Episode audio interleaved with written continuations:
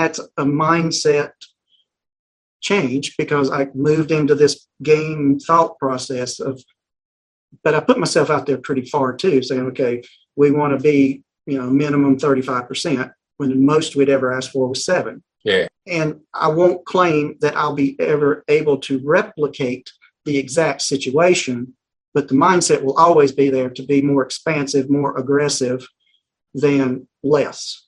So you went through a little bit of a metamorphosis in this cohort. Well, yeah, yeah, yeah. It's it's um, it's been a lot of fun. it's been a lot of fun to challenge myself, to dig deeper in myself because our limitations are in our head, us. At the end of the day, I always felt like we were being undervalued. We were not getting the value for our product that the market says we we should we earned.